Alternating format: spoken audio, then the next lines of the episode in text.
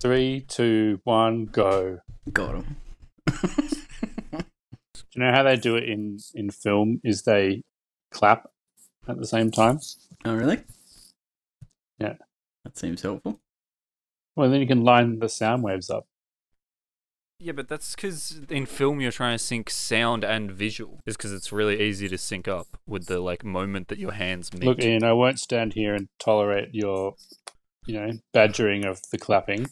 I mean, like if you clapped, that wouldn't really help me, to be honest. Yeah, but if we if we all go three, two, one, go, then and we all do it at the same time, then you're in sync when when everybody says go, right?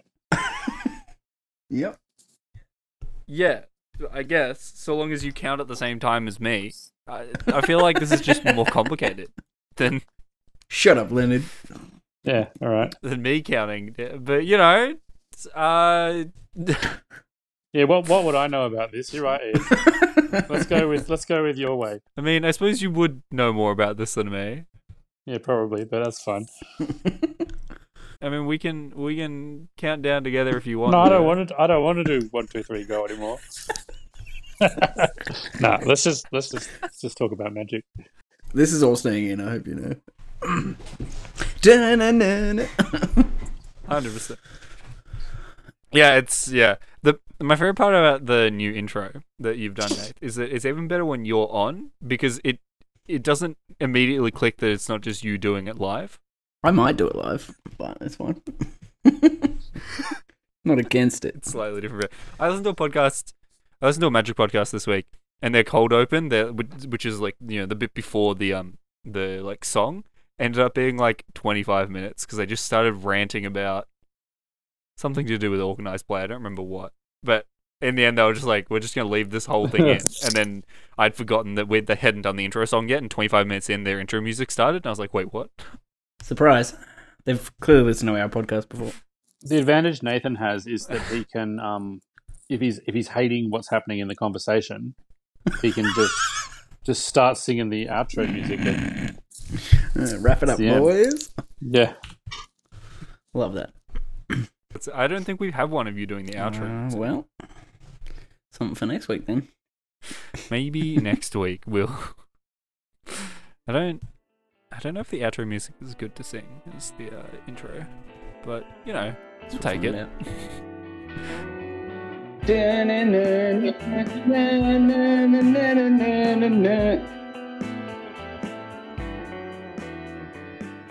Welcome to the Faction Podcast. This week, Nath is back. He's become a regular co-host now, and Leo's also here this week. hi everyone. Hi, Dr. Nick. I'm glad you picked on the. I was like not sure. I was like, was that or uh, wait? uh, yeah. So the three of us all played an RCQ over the weekend at Good Games Greensborough. So we're gonna have a chat about that. We also all forgot to sign up for the one at uh, Temple Ardent the next day, and it capped, and so none of us played that one. But uh, Yeah, that was pretty good. yeah, that was great. Trent sent us a message on Thursday night being like, "By the way, that thing's capped," and we were all like, "Oh, whoops." I um I bought tickets to next like the next one at Maze, thinking that it was for Temple Arden, and I was like genuinely confused when you were telling me that there were there were no tickets available. I was like, I literally bought one in the car on the way here. Then I realized it was for the next week. Almost. So I guess I guess I'm playing that one. Yeah, I mean, I'm gonna play that one too, so that'll be good. Uh, I have already, I, like, I went home Saturday night and bought a ticket for that. And I was like, I'm not, I'm not getting caught out again. Yeah, good call. I thought so. I thought that was smart. On the weekend, all three of us played at Greensborough, though.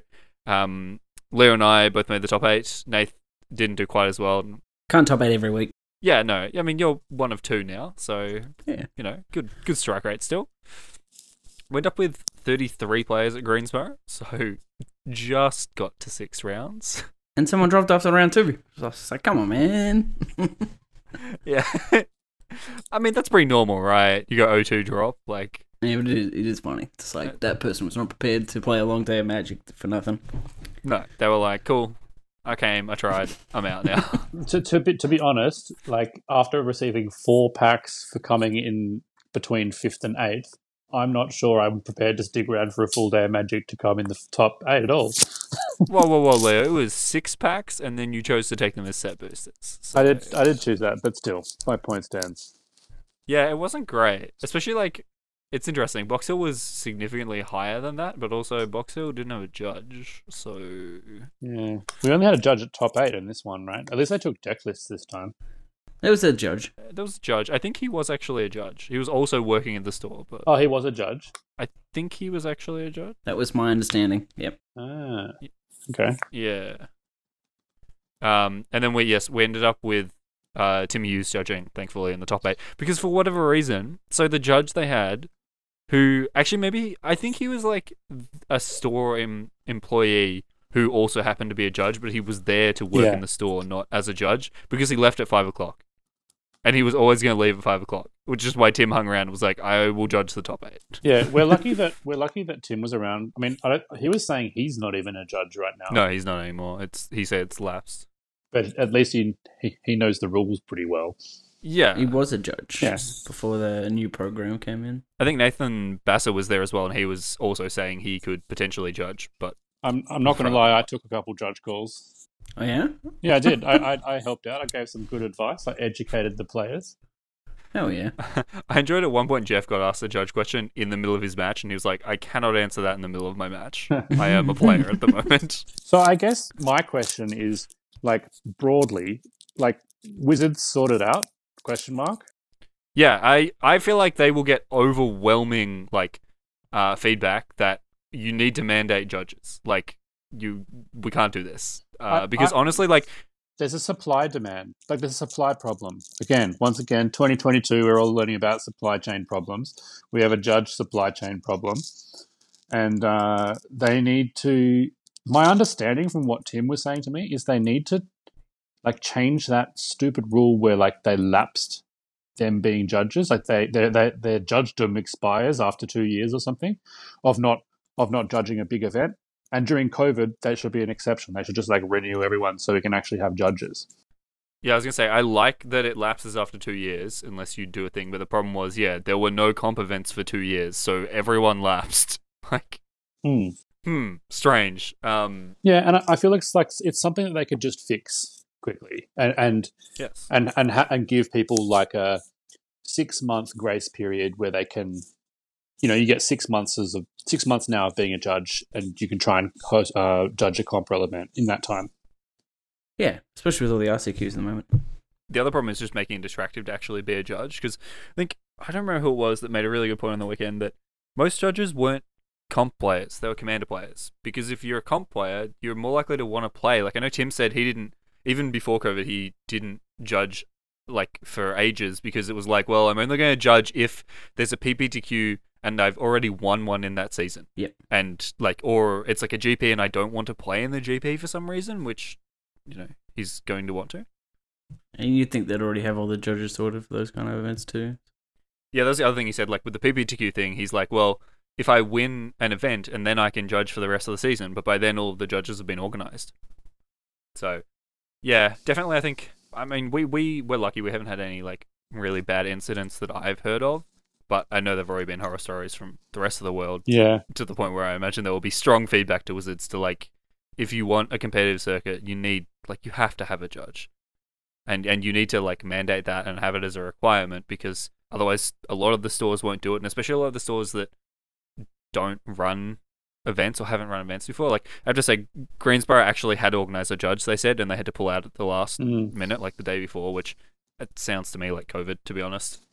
So, like, they did actually do the right thing and try and organize a judge, and then scrambled to try and organize one, you know, 24 hours beforehand. But a lot of stores will look at and go, like, why will why should I pay a judge if they haven't really run comp events for a while or, or ever in some cases? They just won't see the value in it, I guess. But especially for an event where like the stores are already paying to get their like promo pack or whatever. So like, you know, having to then pay a judge on top of that is kind of unappealing.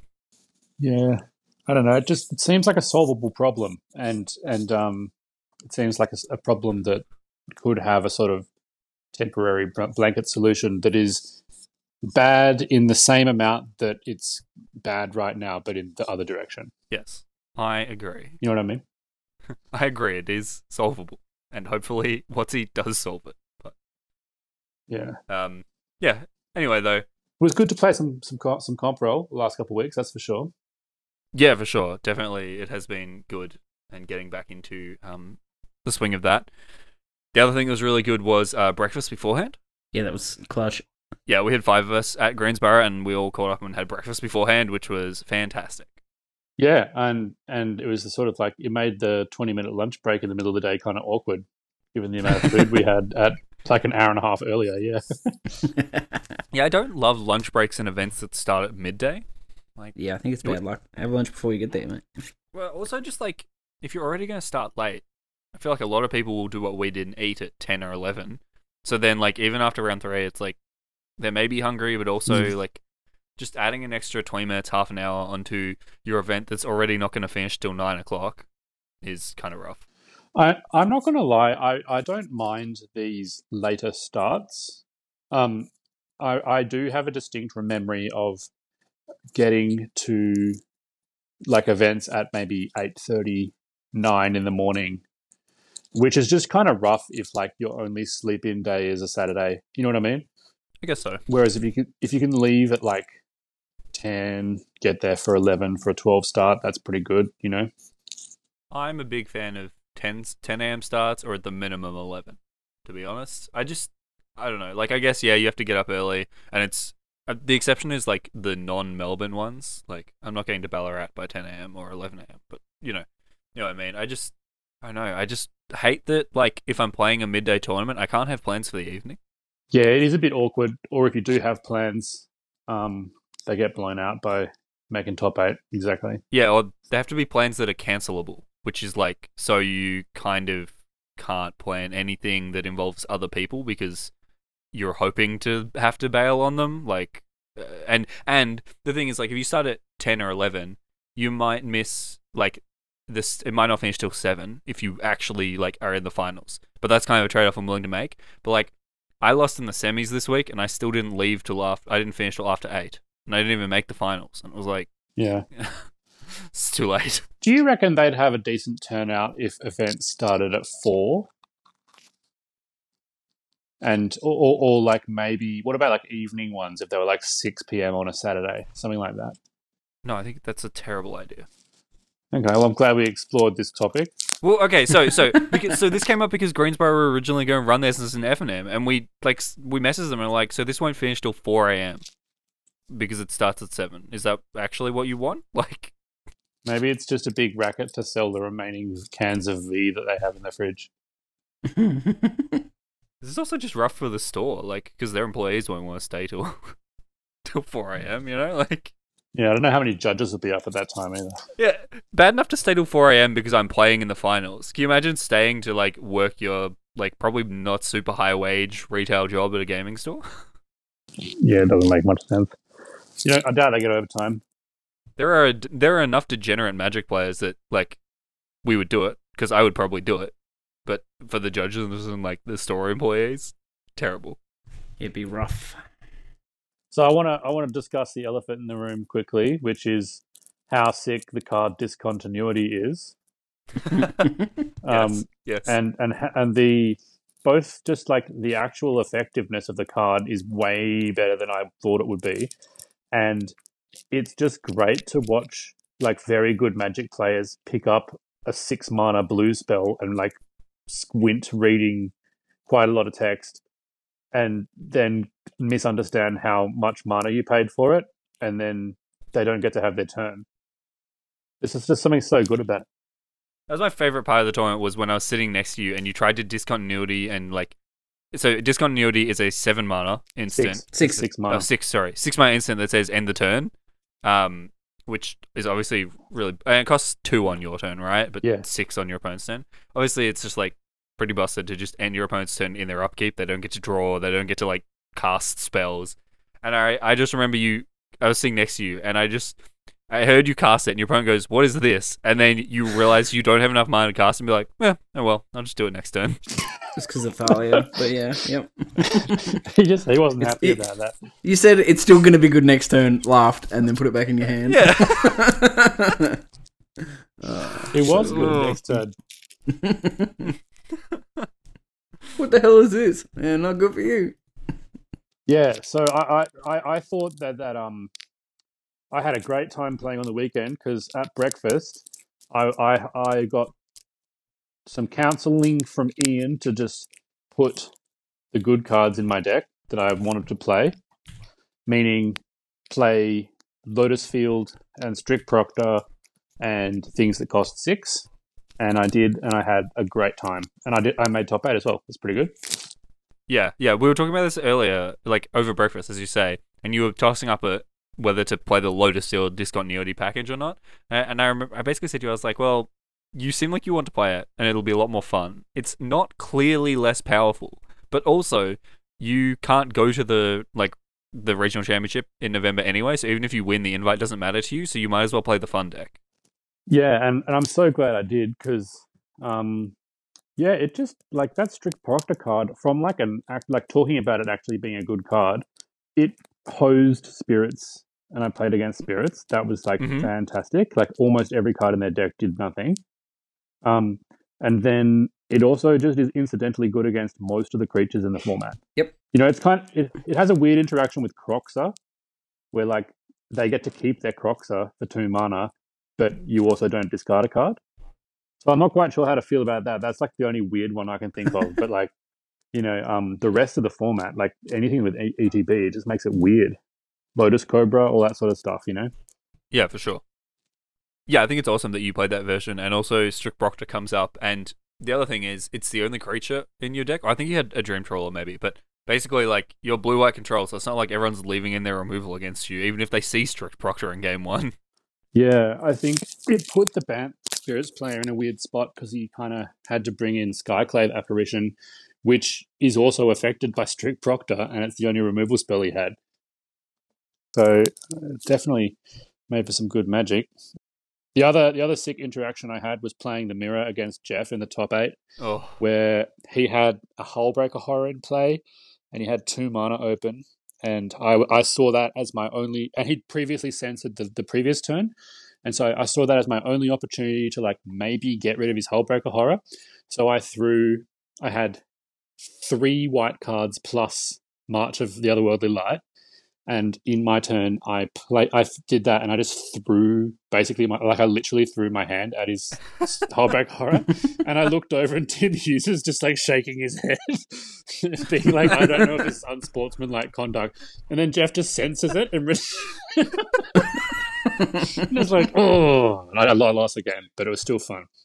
I'm so glad I got context for that because I was, I think, just I was like sideboarding in my Yeah. quarters match and looked over and like happened to see you throw four cards basically at Jeff and was like, "What is going on in that match?" it was like too busy sideboarding from my match to ask for context. and was just like, I don't know what is going on there. yeah, I just love that. Like, I I four for one myself on like, and the thing that stopped it was a Censor, and he didn't even counter the spell. Like, he just returned his thing to his hand. It's just so so upsetting in every way. Mm. Yeah, we um, you were the only two blue. So the, the top eight, 33 players. Top eight was two blue white controls, two Mardu Greasefang, an Esper Greasefang, a red white heroic, a blue red Phoenix, and a Golgari mid range. And yeah, obviously, as you said, the two blue white control players got paired in the quarterfinals, and the rest of us all just kind of went, "Oh god," because it was already like 6:30 or something. Yeah, and and I'm pretty sure by the time we finished, I looked over and you were like a fair chunk of the way into your second match, your, your second your second round. Sorry, in the in Yeah, I finished eight. my semi final about like five minutes after your quarterfinal finished. yeah. That's funny. or maybe a little bit more. I got to watch all of like the end of game two and all of game three of the other semi-final after losing a long, like after losing a long semi-final match as well. So so the top eight top eight was what? There was two blue two, two blue eye controls, three Greasefang decks, Yes, and what else was there? Oh, there was Anth- oh, no, Anthony was on uh, Greasefang as well. he was on Mighty Grease thing as well. So there was a red white heroic and is it Phoenix and a green black mid range, all of whom lost in the first round. Yeah, So the top four had three Greasefang. Mm, sounds like difficult magic. So what's the what's the best variant Greasefang at the moment? Well, I think it's Mardu. I was one of the Mardu players. Uh, so, I mean, I think it's Mardu, but Esper got all the way to the final and then won the next day in the hands of Sam Loy. So maybe we're all wrong. But Mm. um, I played Mardu Greasefang, which is the way I described it is it's like Rakdos mid range mashed up with Esper Greasefang. So it like is a sort of hybrid aggro combo deck where you have a bunch of aggressive three uh, aggressive three power two drops, but also Fable of the Mirror Breaker is one of the best cards of the format. And then you randomly like all of this sort of just incidentally gives you discard to be able to Greasefang combo people. And I think I saw you having fiery temper in there, right? Like you had some some madness outlets and stuff like that. Yeah, so the so the list I played is based on the list that Anthony Lee won with won ICQ with uh, the week before in Sydney. And as you said, he happened to be in Melbourne this weekend and was there. Yeah, it's just your one did your cards were flat is the only difference. His ones had like a, a distinct V shape to them. Not even joking. They do, yes. Yeah. Um, so if if you want more detail on that deck, actually, he and Mengucci and Javier Dominguez just put out a podcast. I just started their podcast, and he goes into depth on how he arrived at the deck. So he will explain it much better than me. But basically, you get to attack from a lot of different angles. And then the big difference between his list and my list is I'm playing Fiery Tempers because again, there's a lot of discard outlets. So I have almost never hardcast Fiery Temper. So it's often just like a free lightning bolt that you like use to crack a blood token, or like you discard it to Fable of the Mirror Breaker, and so it's like lightning bolt that also draws a card, which is really good. Yeah, or or it makes your your three one in, indestructible or something, you know. Yeah, yeah, yeah. Basically, No, I was going to say the thing that impressed me about that list, particularly with the fiery tempers, is it, there's an element of, um, I guess, unpredictableness. Is that the word? Unpredictability. I don't know what the word is for Yeah, yeah. To, to the to the deck where like you are just thinking about Greasefang and then your opponent just kills you with their three one. You know, or, or or you're just thinking about the creatures on the board, and then they just randomly, f- you know, flop a Parhelion into play. It's kind of, it's got some, it's got some angles. yeah, definitely. And one thing that's emblematic of that is a turn two season Tallow Blade, which is one of the aggressive three drops. That's the one you talked about. That it's a two mana three one, and you can discard a card to give it indestructible and tap it. And so if you play it on turn two, you are both playing an aggressive two drop that is resilient to removal, and also you are threatening to turn three Greasefang them. Because if your opponent taps out to progress their own game plan, there's a chance that you just discard Parhelion, untap, and go third lane Greasefang. Yeah, it's certainly certainly awkward, isn't it? It just, I I I really enjoyed that element. It also, it reminded me of um when the Swan was playing his um infamous red black discard deck. Did you ever see that thing? It was in, I think it was in modern. I don't think so. Like this would have been back Oh, before you yes. when back when you could just play two colors in modern. Um and it ran oh what's that? Like there's a bunch of like oh it's like a thing that makes vampires. Like like you pay Uh, one Yeah, yeah. The, the enchantment, uh, Call of the Bloodline. That's I played one. this in standard. I did not play it in modern. Yeah, he, so I think he had that. Maybe that might be wrong. I'm sure Michael will correct me later. But like he had these like these outlets that made creature tokens, and he would do all this random stuff. Like there was also this this one card that made 13 zombies, and just like things that you would never expect to be in there. And he did surprisingly well. Like just you say the deck out loud, you're like that can't possibly win games, and it, it totally did. It was kind of cool. Yeah. Yeah, yeah. Yeah, so so the fiery tempers in this deck actually came about from a similar thing of like this probably won't be good. Um, last Monday or the Monday before now, now that I'm recording, I think it was Monday. It was either might have been Sunday. I played a league with a different deck that I was actually testing, and then as I was like finishing the league, Kynan was on. I was trading to Kynan. and As I was finishing the league, and I was about to go do something else. Uh, Trent turned on. Trent turned up, and Kynan and I were talking about Anthony's list. And I sort of looked at it and went, um, I kind of want to try Fiery Tempers. Like, I think they're probably bad, but, like, I don't know. We'll try them. I'll play a league with it and see how we go. And I proceeded to 5 0 the league while chatting to Trent Kine. I was like, wow, maybe there's actually something here. Yeah. but it definitely started out as a, like, this looks terrible. This is probably really bad. But then when I tried it, it was much better than expected. Yeah, it, it looked great, and uh, yeah, right. So that that's what you were on, and and Nath, what what was yours? You were just on a straight up red black, weren't you? Yeah, I was on straight up red black. Uh, I felt really smart because uh, I'd made a few changes to the deck um, that you know Misplaced Ginger had been playing, uh, and then uh, I think on the Friday or the Thursday he released his latest list, and we were like seventy four out of the same seventy five. So I felt real big brain, and then I rocked up the tournament and just got smashed. So you know that happens. Yeah, sometimes being big brain doesn't help you draw lands, does it? no, no, that's very true. Yeah, yeah. Look, sometimes it's just not your day, and it wasn't the cards. Yeah. That not to to gush a little bit more about Mardu. One of the things I love about Mardu is the curve stops at three, basically. Um, there's I have one genre, but it basically stops at three. Apart from when you occasionally hardcast vehicles, but despite that, you don't really flood because I have 24 lands, but you get to play like a couple spell lands, and then because the deck is so full of rummaging with blood and with Mm. like Fable, you don't really flood. It takes a lot for you to flood because you get to just rummage away so many extra lands. So it is like it feels like it is reducing variance a little bit, which is really cool. Yeah, I've been getting into that um, just sort of like rummage effects in that I had previously never played with more than. Oh, actually, I, I don't think I even, even played with Censor in Standard in mine, and I've recently been playing with lots of them, and just that ability to throw it away when you're stuck on two lands and find that third land, it's just invaluable. Yeah, you get to just pass on turn two with two mana up, and if they play something, you can counter it, and if they don't, you get to like try and dig to your third land or fourth land. Yeah, and I feel like you know while those two decks are doing different things, it has that sort of early game option to it. They both they both have that thing going on where you can, you know, cycle cards basically.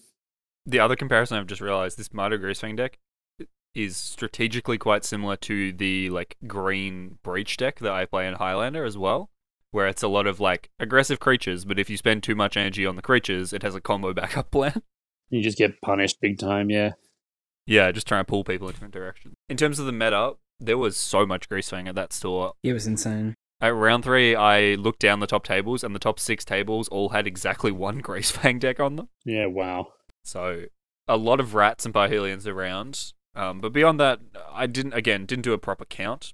But I saw a, f- a few mono green players, a few other red black players, a few blue red players, and then a smattering of other things like Jeskai Ascendancy. So pretty diverse still. Fair bit of spirits too. Fair bit of heroic. Yeah, at least two heroic players. Is that deck good? I think so. I think it's a meta deck, but I think it's good. Yeah, I think it's a meta deck. I think it's rough if there's going to be a bunch of red black decks. Like I know the um the red white heroic player who made top 8, he lost his he went 4-2 in the Swiss and his two losses were to me and Anthony who were both playing Mardu Greasefang, so we're like a Mardu combo deck with 12 to 15 removal spells. Yeah, gross. and then he lost in the quarterfinals to Esper Greasefang, which is an Esper deck with 10 removal spells in a combo. Disgusting. Virtuoso gives you good slap. That's basically Yeah. the good summary. Yeah, Yep. Do- Dogan Dogan's eyes lit up when we were talking about it earlier.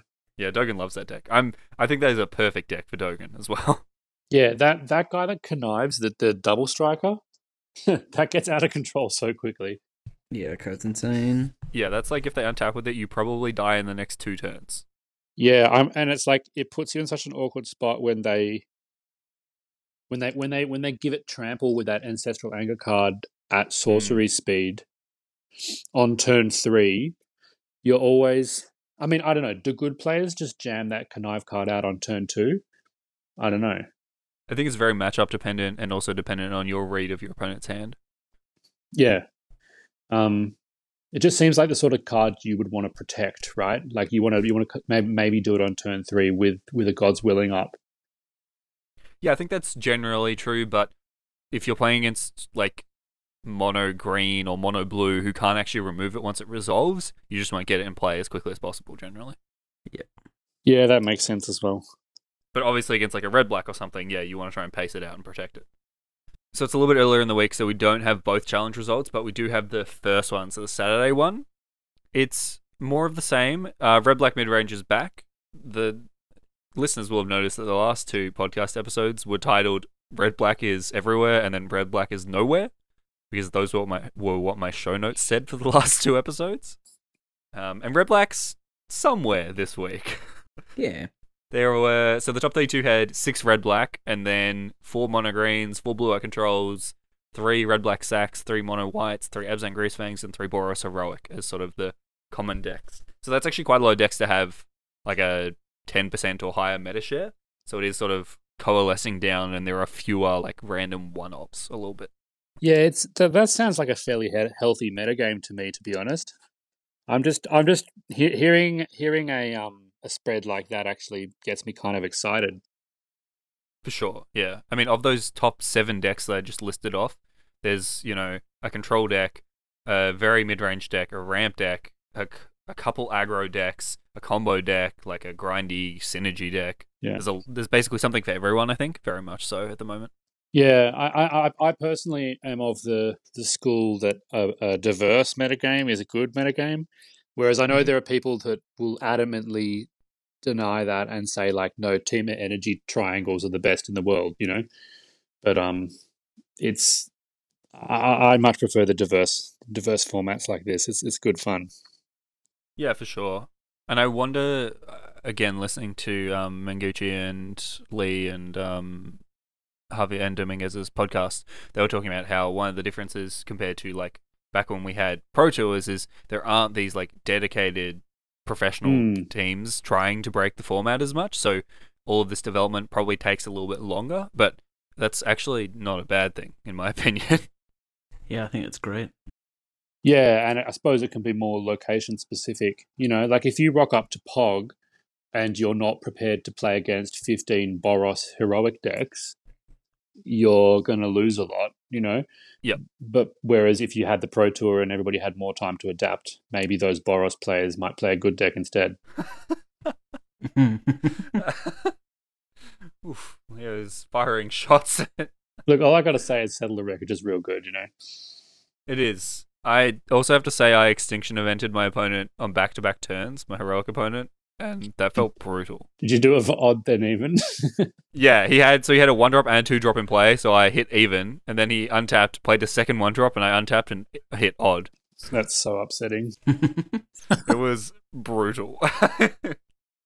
but yeah, settle the wreckage against heroic is uh, not very nice. Yeah, I, to be honest, I'm not. I- I'm kind of. I'm enjoying playing this blue white deck, but I, I um, I've been playing a bit of arena, like Explorer on arena, and Mhm. this season, I've not been doing very well with this Azorius list. Like, I kind of just seem to be getting. Yeah, I think maybe I need to move off it. I don't know what the difference is in Explorer. I feel like most of the deck is identical. Yeah, but it's all the other decks, right? Like how much of the other decks are different? I don't know. It seems like the format's fairly similar. It just means there's no like green kind of isn't good in Explorer. You know, that's the only major difference. Yeah, yeah. I don't know. I honestly haven't tracked it that closely Hmm. um, to know, but yeah, it's interesting. Yeah. So I, I um had a little play around a little while ago with a Bant sort of kind of control deck, which I was trying really. I have this thing about not wanting to put Nissa in my deck, Okay, just I, f- I feel like it's like the easiest option when you're playing green. like the Nissa that like doubles mana from forest. Yeah, and I, I, I just have, and it's like it's really hard to justify not putting it in your deck when you're also running Hydroid Krasis. Yes, that is that was the core of a very good standard deck for quite a while. Yeah, and um, and particularly when the rest of the deck is running, you know, your Shark Typhoons and your other things that that cost X or a lot of mana. You know, I even tried to sneak a Sublime Epiphany in, and maybe that's why I started losing. But you know, it's fun. I just like playing greedy cards. You know, I just want to, I just want to, want to pay lots of mana for cards. yeah, I feel that. Yeah, that's fair. We had this idea. We had this idea with the cube for a little while. I know this has taken it away from competitive magic, but I feel like it's worth it's worth discussing. I'm not sure you guys if you guys have talked about this on the podcast yet, but um, I had this idea for a cube that was like the most powerful version of every card, regardless of how much it costs. Like that's what gets included in the cube. So you don't get lightning bolt, you get like Urza's rage, and you, you don't get you don't get like I don't know, uh, you don't get opt, you get like into the story or something, or like brain geyser or something. You know what I mean? Like it's all just the most powerful cards. Yeah. Yeah. Sick. You just sit there and do nothing for like six turns, and then Then you do something. yeah, you do like all of the things. I reckon that'd be fun. I gotta say, you're welcome to discuss anything. If you keep it to magic, then that's like batting above average, frankly. This is that's borderline magic. What we were just talking about, I guess. And they're magic cards. Yeah, it's still magic. It's cube. It's a weird cube format, but it's still magic. Well, I just when we were in those lockdowns, I just got so into like me and Rob I don't know, like so. So I, I learned to code during lockdown, and part of that, one of my like projects I did was I built a like an automated cube generator Mm. with with Rob, and you could like select the sets you want to do it from, and it would like pull data from Scryfall and like get the most popular cards and make sure they're included in the cube and all this sort of stuff. And That's sick. yeah, and then we started mucking around, and then it's like ever since lockdown, it's like like when does automatic automatically like generating a cube ever become useful for you? Like never. the only time it was useful was when I did it for science, and me and Rob kind of got to like actually we, we did a cube with this generator one. It was pretty fun. But when we were doing that, we were playing around with like what makes a cube good, and that's where this idea came from of like this only the most powerful things, you know? yep, that's sweet. Yeah, yeah, sure. Yeah, I think I've spent more time building cubes than playing cube, to be honest, Yeah. because it's a real rabbit hole you can go down, and it doesn't really end. No, it doesn't end. And you know, you get. I mean, I, like I think we have like four or five cubes within the faction, but I, I do feel like most of the time we end up just playing Popux Vintage Cube because it's probably just the best, right? Even Yeah. that we haven't played that much, to be honest. I don't. Yeah, it's certainly the most spectacular cube. Dan's um foiled out vintage cube. Yeah, and you like you draw a hand, and you're like, this is like a house deposit. Yes. I'm holding, I'm holding Yes. like a deposit for a house in my hand. Yeah, basically, it's it is crazy. Um, but like I bought before uh, like a month or two ago, I got the Robo Rosewater cube printed out. There's like an actual version that a Discord refined so that all the cards are like playable, and some of the cards are very powerful, but they're all roughly in a like the same band of power level, so it's actually like a playable cube. And I have that printed out, sitting in my room, like waiting for a chance to play it. Yeah, amazing. More cubes. I got to. I still have to do a housewarming cube. I've been planning to do that for a while. I've got this legacy cube that we haven't played in like maybe two years, maybe three years. It might have even been since like 2020, even. Cube is one of the best ways to play Magic. Oh, it absolutely is. Yeah, and it's just a good good thing to do on a Saturday night. You know. I think we talked about it as well, but at some point I kind of want to build a Dan Dan deck as well, which is like the mono blue deck that like you draw from the same deck and you just have like a bunch of interaction and you have to try and kill each other with Dan Dans, which is a weird card. Look it up, but um, just again try and build more Magic decks and formats than I have time to play. I can't remember what what event this was, but me and Nath and Michael were flying back from Sydney. Maybe I don't know, I can't remember what city it was, but we were flying from somewhere, and we were sitting on the floor of the airport, all all drawing from Nathan's um, Highlander deck, and it was so difficult because he's on well, you're like Kess Pile or something at the time, and he Yeah. and so you'd like. You'd, you'd, you'd like you'd brainstorm and rig the next two cards so your oppo- so your opponent's drawers are shit, and then and then they'd screw you by like thought scouring those crap cards away. It was it was and then something the third player like Tasigur and delve all the cards that just got put in the bin. It was so much fun, you know, because we had a shared graveyard as well. Also, like there's only one of each dual in the deck, so all the fetches you have to think really hard about which dual you want to fetch because once it's gone, it's gone, and no one else can have it either. Yeah, you got like you got like three fetch lands in play with no way to crack them. Right, that's good fun. Sick. We kept making the Woody the Woodpecker noise, and that lady kept staring at us. It was great. yeah, it was good. it was real good. Um, in terms of next week's events, there are a bunch of events on next week. So, uh, Sunday has Maze, uh, Maze of Fitzroy, which we talked about, and I think I know I've very pre-registered and Leo's very pre-registered for, so that's probably gonna sell out pretty quick because I believe it's capped as well, the same as Temple. And the Saturday there are three events on. So there is um, a store in Ormond, which I've never even heard of before. I've been there before. Oh, I've I've played there before. Wasn't that Jimbo's store? No, Jimbo Judge though. Ah, okay. Don't worry about me. Anyway, go on. Um, uh, Greensborough are running another Pioneer event, and Ringwood are running a Modern event, all on Saturday. So lots of events to play at. I think we'll have another crew going to Greensborough, and then I'll be by myself at Ormond. Wait, is it on Saturday or Sunday? The Temple Temple Garden one, whatever it is. Temple, Temple Garden one. Maze of Fitzroy is on Sunday. The others are all on Saturday. Oh yeah, I'll play on. s- I want to play on Sunday. So if you want to, if you want to play and not get your turn ended in your upkeep, you should play on Saturday instead. yep. Yeah, yeah, yeah. If you want to dodge the uh, discontinuity Lotus Field deck, you know where to go, or where not to go, rather. Yep, you got to make some choices. I reckon. I reckon that's your cue to to sing the outro music, Nath. Nope. Okay. no, guess not. Guess not. I don't know. All what right. it is. Leo, do you want to sign us off then? Yeah. By uh, singing the outro music. What do I say? I'm pretty sure I just say bye, Kyle. That's it. That's it. All right. Bye, Kyle. Bye, Kyle. One of these days we're going to get Kyle back on, and that'll make slightly more sense. But Oh wait, hang on. Didn't didn't Anthony say that he played? An, I, I, I sort of sort of to go back on the ending.